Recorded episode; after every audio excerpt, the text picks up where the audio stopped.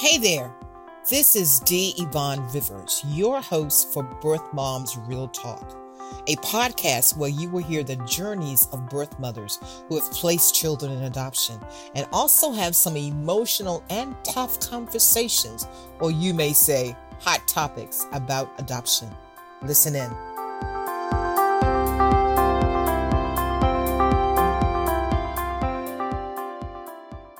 Good afternoon, everyone. You're listening to D. Yvonne Rivers, the host of Birth Moms Real Talk, a platform where birth moms tell their story and their journey, and we talk about a hot topic. Listen in to a very good friend of mine who's going to share her story. So, Rosalie, welcome. Hi, thank you. Good to be here. Good, good. We're going to just let you take the floor and tell us a little bit about your journey, a little bit about your childhood, growing up, how life was, and your path to becoming a mother. All righty. Well, I grew up in the 60s, the 70s. We listened to classic rock. It wasn't classic yet, it was just what was on the radio. We had bell bottom jeans and all that kind of cool stuff. And I was, I had a very idyllic childhood, happy, carefree. So, fast forward a little bit to high school, and I was with my first serious relationship, and it was my senior year. And right after the holidays, I noticed that I was not getting my period. And of course, I had my head in the sand. I'm like, okay, it'll come, it'll come, it'll come. Mm-hmm. And it did not. I confided in my sister, who was in nursing school at the time, and she said, Oh my gosh, Rosalie, you have got to get tested. So she actually took my sample to her nursing school and tested for me there. We didn't have, you know, pregnancy tests like we do today. Right. So it came back positive, and she said, Well, you've got to tell mom and dad. Horror, horror. Yeah, yeah. So when I finally got up the courage to tell uh, each of my parents individually, I, I, I told my dad first. My dad and I were very close. And I told him, and he hugged me and just said, Rosie, Rosie, Rosie. Just very Wow. compassionate, very kind and loving. But at the same time, I knew he was not happy about Right. this. Of course, of course. Yeah. With my mom, it was a completely different story. My mom was uh, much stricter. And when I finally got up the nerve to tell her, the first words out of her mouth were, You slut. So that kind of dug in really deep. Kinda Yeah. hurt. Yeah. Hurt. yeah. Right. Had to. So this was early in the January, February timeframe. And as time went on, I started to think, oh my gosh, what am I going to do? So all options were open, including abortion when you're scared. And This was what year? Was this was 1977. okay. So I considered abortion, I considered marriage, I considered adoption. And at the time, it just felt like adoption was the best plan because this baby to be had mm-hmm. no choice over what my actions. So that was my plan. So as the spring rolled around, I went to visit my brother, my older brother, who was married and had one baby and another one on the way. And he invited me to his house for Easter and he sat me down and he said, Look, this is a really big decision. And people will tell you one thing, mom and dad will tell you another thing, all kinds of things will be said, but you have to live with this decision for you for the mm. rest of your life. And I, it was just the first time anybody ever Yeah. said anything like that to me and I thought, wow, Yeah. this this is really great so i had a lot to think about so as again as i moved along adoption was plan a so i graduated and everything was a secret i lived in a very small town and news of this would be not very good considering that my dad had his own business so i graduated Secret, secret, Oh, big secrets, yeah. big secrets, and big secrets. So the only people that knew at that point were the birth father, and he really wanted to get married, but I just couldn't see it. So the birth father, my parents, my two older brothers, and my older sister. So the day after I graduated, I moved in with my brother who lived about two hours away, and I stayed with him and his wife and his baby and his baby to be. And while I was there, I started seeing just how happy they were. Right. And I thought, well, you know, maybe I could make this happen. right. So I proceeded to plan B, and that was to to get married and have the baby. Yeah. My parents were not happy about this at all. They, what about college? What about this and this and this and this? And I said, okay, well, we'll just we'll make it happen. So I told the birth father, and he was very happy. So he quit his job in in the small town that he lived in, which was right next to mine, and moved in with with my brother and their and his family. Well, I did not realize at the time just how difficult it is to find a job. Right. So he looked for a job, and this was my point of view. It seemed to me that he looked for a job like one hour of the day, and then the rest of the day just sat and watched TV. And I was terrified. And I thought, oh my gosh, is this what my life's going to be like? Wow. Wow. And I started to have second thoughts. And it was a very uncomfortable situation for him there because my brother was not fond of him and it just just wasn't working. So we moved back home kind of in the middle of the night. He moved to his house and I moved to my parents' house. And within 24 hours, I just freaked out and I said, I can't do this. Mm. And so from there, I went back to plan A, Right. and that was to pursue adoption. So and the birth was father of- The biggest fear was it saying this was what your life would be like? Was that the Well, you know, I just- at? Uh, part of it was poverty, and it wasn't. It, it- that sounds like oh, it's just about the money. It wasn't just about Right. that. It was just I learned so much about life in that time frame, and I was I was mature to know that I wasn't mature enough to raise a baby. Okay. Okay. I Okay. started to realize just about little baby in diapers and you know happy little house. There was like so much more involved. Yes. And I kept on thinking, this baby deserves a mom and a dad and a an established family. At least that was what my thinking was. And I know people have babies and keep them and they make it work, but I just wasn't ready to do that. Right. So I lived the rest of the summer and early fall at my parents' house, but it was in complete hiding. Anytime anybody came to the house, I went to the attic and hid. I have to stop you there because I've heard not the attic, but I've heard stories of the basement or just not coming out of the room and all of Yep. that. Okay. Okay. Yeah. No, you know, it wasn't, it wasn't like it was a little crawl space. It was a full attic. But still, the whole idea of secrets, shame, hiding. I didn't get out much. And if I did, it was usually undercover. It was hiding in the back seat to, to drive to the next town. Mm.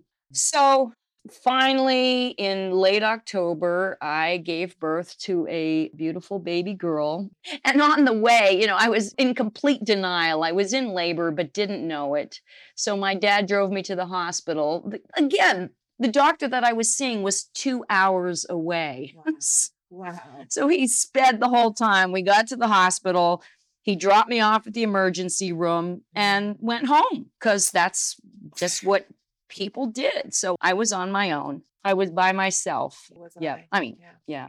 Which was scary. I was terrifying. I had no idea what to expect. Yes. Tell you these things. No.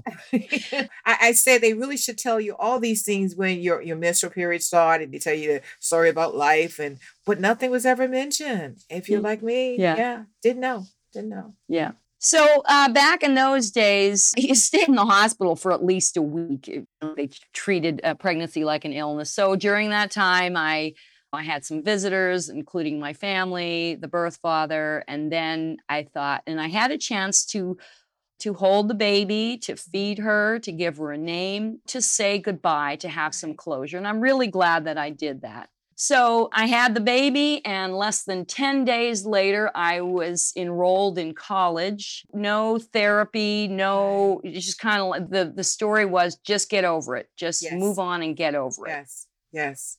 So when you went back home to your family's home, that's where you started college at. Yes. Yes. So was it? Well, actually, it was like a branch campus of a, a university. So I didn't stay there, but I was a different person. I was really, ah, if I were to choose one word, really fragile. I was Mm. quiet and shy. well, you and were fractured. That I was fractured. emotion, You were fractured with the trauma. Yes. Yeah. And I was, it was almost like post traumatic stress syndrome, but they, or, but they didn't call it was, that back then. was. Let's say it. Yep. Let's say it. PTSD. Yeah, uh, yeah. But I kept on thinking, okay, as soon as I have this baby, my life will go back to normal. Mhm. Ha ha. Mhm, mhm. And because there was so much hiding and so much shame, I thought that if someone saw me, somehow they could just see right through me and just know. Right. And the thing that that added to that fear was again, nobody tells you that right after you have a baby, you still look like you're 6 months pregnant. I know the stomach doesn't go down and your body Yeah. doesn't. I mean, because you've been pairing nine months for this. Yes. Mhm. So I couldn't just walk around like nothing had happened. So what I did was I concentrated on my studies and I concentrated on losing the weight. Mhm. Okay, it started out normally, but it evolved into a full blown case of anorexia. And then that evolved into a very, very long term serious case of bulimia. All those were so- emotional. I mean, separate. They're two separate things, but still basically the same Yes, because they're leading towards each other's, and I say feeding each other. Yes. No pun intended on the feeding, right? Feeding, right? Feeding each other. Because the emotions, the emotions. Yes. Did you get help with that? Well, again, this was just, well, first of all, I was hiding that. I was like, oh, I don't have a problem. I was in denial again. I don't have a problem. I'm just trying to lose weight. And if you don't like it, you're just jealous because I'm thinner than you. Mm. And it, and it, and then it, then it just became embarrassing. But as time went on, I met people and I went through different situations that helped me to grow and to to process this. But it took a long long time. So my relationships were not good particularly with men. I was scared i would keep people at an arm's length and again i thought if they knew who i was really like if they saw the real me they wouldn't like me so i wouldn't let anybody in Well, But over about- let's time- go back to the birth father. What was he in the picture then? Was he? he was and he wasn't. He was in that we remained friends, but it was very strained and it just it didn't work out. Right. So fast forward many years and I I met a guy and all this was my litmus test when I would meet someone. I would tell them about the pregnancy and I would tell them about the eating disorder. Okay. And if they could get past that, then there was a chance. So was it was part of you sort of not hoping or wishing, but it's like they either going to run now or I'm not going to give them a chance. Exactly. That's exactly right. Yeah. Okay. because these were such big things in my life that they, I knew at some point, at some deep level, that if I'm going to have a very serious, deep relationship, I can't hide this. Right. Right. Right. So, well, I met lots of people, but this, the one that I, the one I met who eventually became my husband, I told him these things and he was like, mm, okay, know, Right. let's move on with this. So right. we So you got married. from him. So that was someone Yes. supporting you through. Yes. Okay. Okay. Yes. Okay. So between that, so his support, and then also I just by accident I came across a birth parent support group that I started to attend many, many more than 30 years ago. And I learned so much there. And not just from the support group, but I just started reading books and Mhm. attending conferences and learning just as much as I could, not just Right. about birth parents, but about adoptees and adopt adoptive parents. And and the other thing that happened is my sister, who when I was placing, she was just graduating from college. She had no idea that she would have her own fertility issues. Okay. So she ended up in later years adopting two sons. Okay. So I got to see the adoptive circle Uh-huh. full full circle. Right. Right. And I right. could see what it was like on her side. I could see the terror in her eyes every time, you know, early on, not now, of course. Mhm. Every time she'd get a telephone call, she thought it was the birth mother Mm. coming to get her babies. Right, right. So your attending of the support groups and the reading, did that sort of dispel that whole thing that you could just easily get over it and give yourself grace? Yes, yes. Because I real well before that I never even met another birth parent. I mean, I knew adoption existed, but I never. People don't just shake hands and say, "Hey, this is me," I and guess what? I'm It's like the birth mothers are in are in some hidden cave, and it's like Yeah. and and I laugh, but it's not funny, but people recognize when you see you realize it's gotta be birth mothers because they're adoptees. Right. The child came from somewhere. Yeah. The child not the stork. Right, or this cabbage patch or Yeah. whatever, but the child came from somewhere. Yeah. Yeah. Yeah. Yeah. Okay. So, in those early years of going to the birth parent support group meeting and then having my own children, which was also terrifying because I mm-hmm. thought, oh, let me back up just a little bit because this is important. The last couple of months before I gave birth, my brother, this is the same brother who said, whatever dis- decision you make about this, we will support you. Mhm. He's the same brother who later on called me and would say to me, How could you give away something that's growing inside of you? Don't you Mm. ever touch my children. Ooh. And I thought, oh oh my gosh, I must be some kind of a monster. Wow. Yeah. So when it was time for me to have other children, I was terrified. I thought, well, what kind of mother would I be? yeah. Turns out I'm I'm, you know, oh, I'm okay. Ask them, well, well, through, you know, just as you've described, through all of that, when you, whether you felt this way before you got pregnant, or whether the family or just the whole society of you being not worthy Right. of having or being a mother or good mother, Yeah. maybe that comes down to it, or people expecting you to, or then that whole condemnation, whether it was your brother or anyone else, and just thinking Right. you just you you gave your child away and and people who know me on this podcast there's fighting words for me don't Yeah, tell me I yeah. my baby away yeah But life is a funny thing and it teaches you things. And my brother and I, what happened was once I had my firstborn child that I was able to keep, mm. and I saw this infant that you just mm.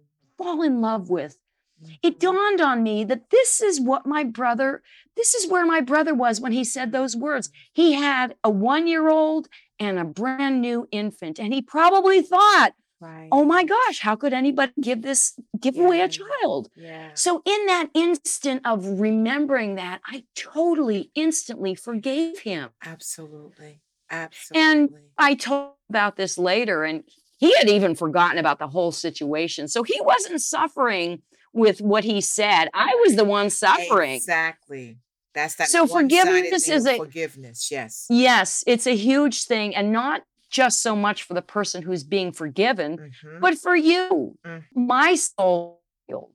As you were so- saying.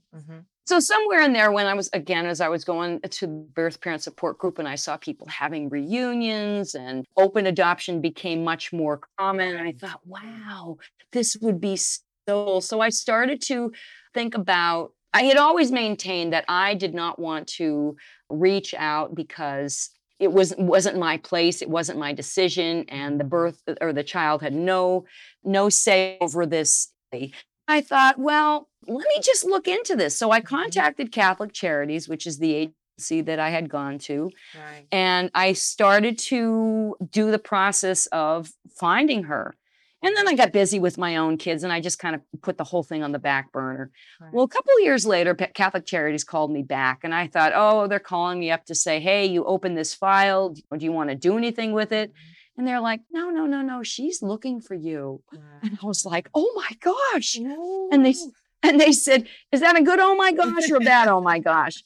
And you might think, Well, why would that ever be bad? Well, you know, you could be going through cancer, you could be going through different y- you- circumstances yes. lots of things. But I was in such a good place because I had learned so much. And I said, Oh, this is really good. right So we wrote letters through Catholic Charities for uh-huh. a long time. So initially, I had no identifying information where she lived. I didn't know her name. So we did this for a long time. The, to, the getting to know you period, and, and it's really interesting how this person was my flesh and blood, Mhm. and yet a complete stranger. yes yes yes they were a stranger to you and you're a stranger to them Yes. Yeah. So that's, I that's the, would that's write- the I use the word crazy or surreal part of it of just acknowledging that's the whole thing of reunion and you Yes. got to wrap your heads around that yeah. it's not as simple as and i don't know whether you got it when i first a reunion with my son is like oh everything's okay now right uh we're working on it okay Yeah, yeah. That's that that's just the start. It was a great start. But so we took it very, very slowly. We went through Catholic Charities as the middleman for a long time, and then we emailed, and we sent pictures, and we finally decided, hey, let's meet. This took like 18 months, Okay. which sounds like forever, I but know. I'm I'm really glad that we took the time because Yeah. sometimes people speed into things Mhm. and I think it ends up backfiring. Mhm. So we met. We, we she lives in Pennsylvania, not too far from my sister. Okay. So my sister watched my kids while we met, and then we talked and talked for hours in a Wow. restaurant. Yeah. And even though I had of her, when I first laid my eyes on her in the flesh, oh my gosh, it- it's just unbelievable. It is. It is. And I, I think every birth mom, Rosalie, would say the same thing. That first time you see in person, there is Yeah. nothing like it. Yeah. There is just nothing like it. and it's etched, it's the whole experience is just etched in your mind forever. Yes. Yes. Forever.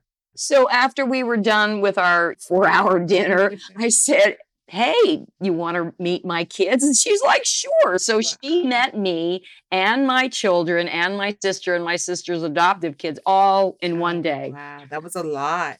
Yeah. So this was in 2005. So that's been quite a few years. Uh, at the time, sh- she was dating a man who is now her husband. So she's married. She has two sons of her own. So I'm a grandmother. They don't call me grandma. Okay. her own grandparents. I also had the opportunity to meet, by the way, her name is Emily. So I had the opportunity to meet Emily's mom and dad at an adoption conference. Okay. Yeah, they're very wonderful people. And I think her mom, especially, she's a very kind and loving but sensitive person. So at one a letter to both of them to say to say thank you for raising such a wonderful daughter and also to say as excited as I am about meeting Emily, I would never do anything to jeopardize your family because that's sacred. That's why I placed Absolutely. her. And I think that meant a lot to her mom Yeah. because I think she realized that I'm not going to steal her away or anything Right, like that. right. And and I'm glad you gave her that comfort there because to me, and I've seen this in the rooms and and support groups and therapy and all of that, is that there's that fear between everyone. And Yes. unless you say it, it's okay. Yep. It is okay. And thank you because it took all three components. The child had no decision. Child Yep. needed a home. We, we as birth mothers brought them into the world, but yet and still someone else gave them that life to lead. That's right. And that's Yep. that nature, nurture, or both were needed Yes. and will Yes. always be needed. It doesn't Yes. stop. Yep. It doesn't stop at all. Not at all. So how's the relationship now? Oh, it's good. She lives about three hours away. And like I said, she lives very close to my sister, and I am close emotionally to my sister. So when I go to Pennsylvania, I, I see if we could get together. Sometimes it works and sometimes it doesn't, but we have a great relationship. We text and we talk. And within the last couple of years, she told her sons, because the, the whole family met me but for a long time to her sons i was i was rosalie they didn't know Right. who i was to her Right. Right. so in the last year or two she told them who i am uh-huh. and i said well what did they what did they think and they were like she said oh they said mom we want to adopt Oh, they like adoption now, huh? yes it's it was a positive a very positive Wow. thing yeah Wow. yeah Wow. And So- I and it doesn't always work out that way. You know, when you have when you search, it's Pandora's box. Sometimes it, doesn't work out. It is. And and what would you say? Because you know, you and I have talked about this and we're gonna sort of go into as we call it, a hot topic. Because just as you say, it could have gone either way. yeah. And how do you deal with it? We adoption is lifelong. You never Yes. get over it. It's not well, that's past me. Yeah. grown, I'm grown. No, it is always, it's lifelong. And Yep. I have seen myself the struggle for a lot of birth moms in dealing with whether you're in reunion with your child, whether you're not, how you dealing with it, can you deal with it? I mean, mm-hmm. because I call it you have to do your own work. You have Yes. to do your own work. So what would you say got you over to have you see seemingly you're at a, a pe- at a peaceful place in your life now with Emily? How have you gotten there? And what Uh, would you just say has been some stepping stones or maybe some things other moms can do? Well, a couple of things. One, a couple of I already mentioned. Reading as much as you can, learning, whether it's Mhm. the internet, whether it's books. If you have access to some kind of a support group, Right, that would be great. right. If you don't have access to that and you find therapy works, Mhm, so those are a couple things. The other thing is when I talked about forgiveness, mhm. not just for one particular instance, but Right. forgiveness for forgiveness of yourself, forgiveness of maybe any kind of person or situation that you had to deal with that was unkind or hurtful. Mm. And so, you know, forgiveness, even if it was hard. And to always be really respectful of the other person. I like to say that there is a fine line between hope and expectations. So if I expect something to happen, and not just with adoption, just in general, Mhm, it- it's an easy setup for disappointment Right. because it might not happen or it might not happen the way the way that I expect it to. But if I hope for something to happen, mhm. it's just a little bit different, but it's it's hope. There's there's much more Yes. possibilities in hope than there is in expectation. And as you say, is the fact that it really isn't, and people may disagree or not with this, it really isn't what happens to you. It's really is how you react to it.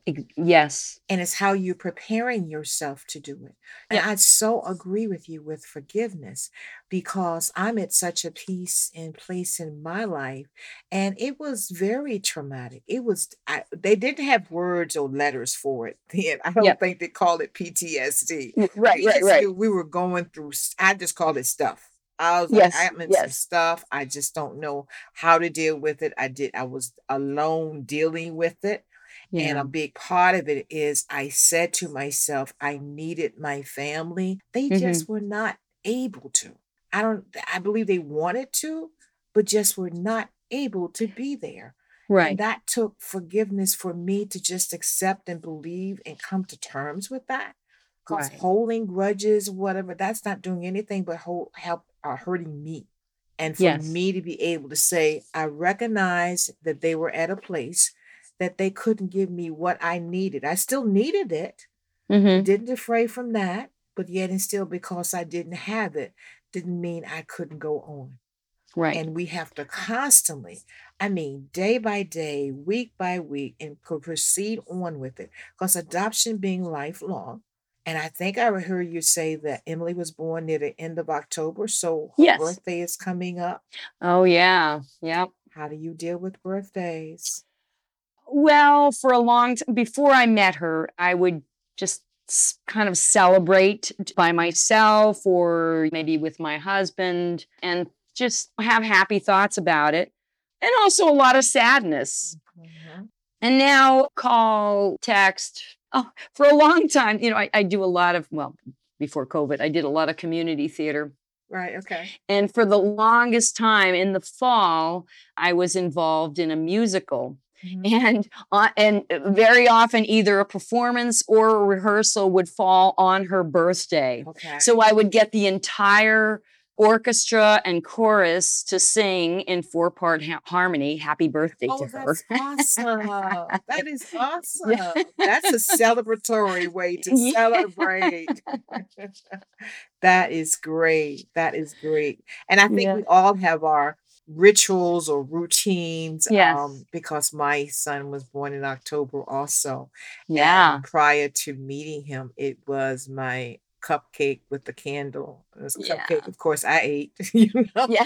Like- of course, I had the choice. It was carrot cake or whatever Yeah. this year, and so forth. But it was definitely marked with a celebration because Yes. that's the day I became a mother.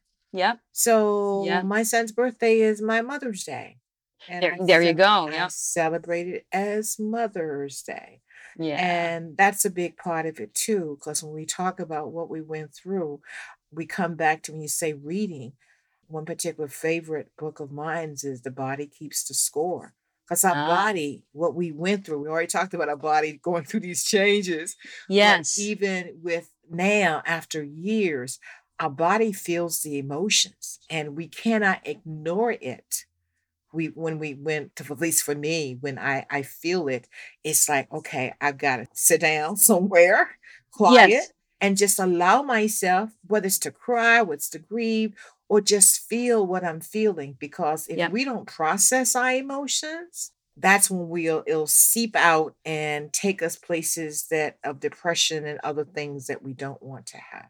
So it's a big Oh, part of self-care. Yes, absolutely. In fact, when you're talking about the body, when I talked about the eating disorder that I had for many, many years, which knock on wood, I am recovered. Yes, yes. But for a, a long time, I think it was my body's way of filling up because I felt so empty, filling up with food. And then that became its own addiction. And, and, and, you know, it's not uncommon for people to have addictions because Right. they don't want to face the pain. They'll either Right. turn to drugs, alcohol, shopping, you know, wh- whatever. It's all the symptom and not the Mhm. cause. hmm Absolutely. Because we have to, I said this recently, this week, last week, or whatever. Whatever we come to, we can go through, but it's the going through. Oh, It's yeah. not easy. No. No one ever, if they told you it was easy, and yeah, they lied to us, we get over it, no problem. It it was when I say it was a problem, it was it's hard. The emotions Yeah. are hard, and we have to face it. Reunion is hard. I I love reunion, but reunion is hard. So it's like having an understanding of what we are going through when we meet in reunion or we're processing reunion or whatever. Because the more that we can get an understanding of what we're going through. And a lot of times, only other birth moms really understand what we're going through. Right, right. A lot of other people just don't. They they don't get it, and it's well, whether they get it or not. We I say it this way. I say I make an effort for as many people who want to learn about the journey that I will hmm share the journey. A big part of this podcast and why this was created was for allow people to look into the window, birth mom's journey, to see where we have been and of seeing all the aspects. As you say, you understood for as her Emily's mom, mom and dad gave her a good life. So it's get, hmm seeing perspectives from all the realms, from the Right. adop- adoptees realm, the adoptive parents, and the birth parents. It takes all of us. Yep. Takes Yep. all of us. Yep. Any last thoughts you'd like to share before we end today? To keep an open mind and an open heart about everything, especially when things don't go the way you expect or even Mhm. hope. To give the other people, you know, the adoptee and just people in your life, just a lot of space, a lot of forgiveness, a lot of care, and also to give all of those things to yourself because sometimes we're the last people that we take care of. Yeah, yeah, Yeah. absolutely. I agree totally. Thank you so much, Rosalie. Your story needed to be heard. Every Oh, birth mom's story who's willing to share, because we understand Yeah. everyone's not ready to share it publicly, and that's okay. Yeah. And I'm so grateful that I've gotten so many different response of people listening to the different birth mom story and just saying and being able to relate to it. And I have a lot of adoptees who listen. And I've even had some adoptive moms listening. So Yeah. this is really covering the whole triad. So continue to listen. Thank you all for tuning in. I'm Dee Yvonne Rivers, host of Birth Moms Real Talk, the platform where birth moms share their journey and talk about the things that other people are just not talking about because it's needed. No more secrets. We are turning over and pulling the covers off our secrets in the adoption community. See you next time. Thanks so much for listening into Birth Moms Real Talk, where birth mothers share their journeys and we have an open and honest conversation about adoption. If you would like to share your story or you have any comments, you can reach us at birthmomsrealtalk.com or email us at Yvonne at birthmomsrealtalk.com. If you like what you heard, we would appreciate your support on Patreon as a supporter. Find out more on our website. Tune in next time. See you then.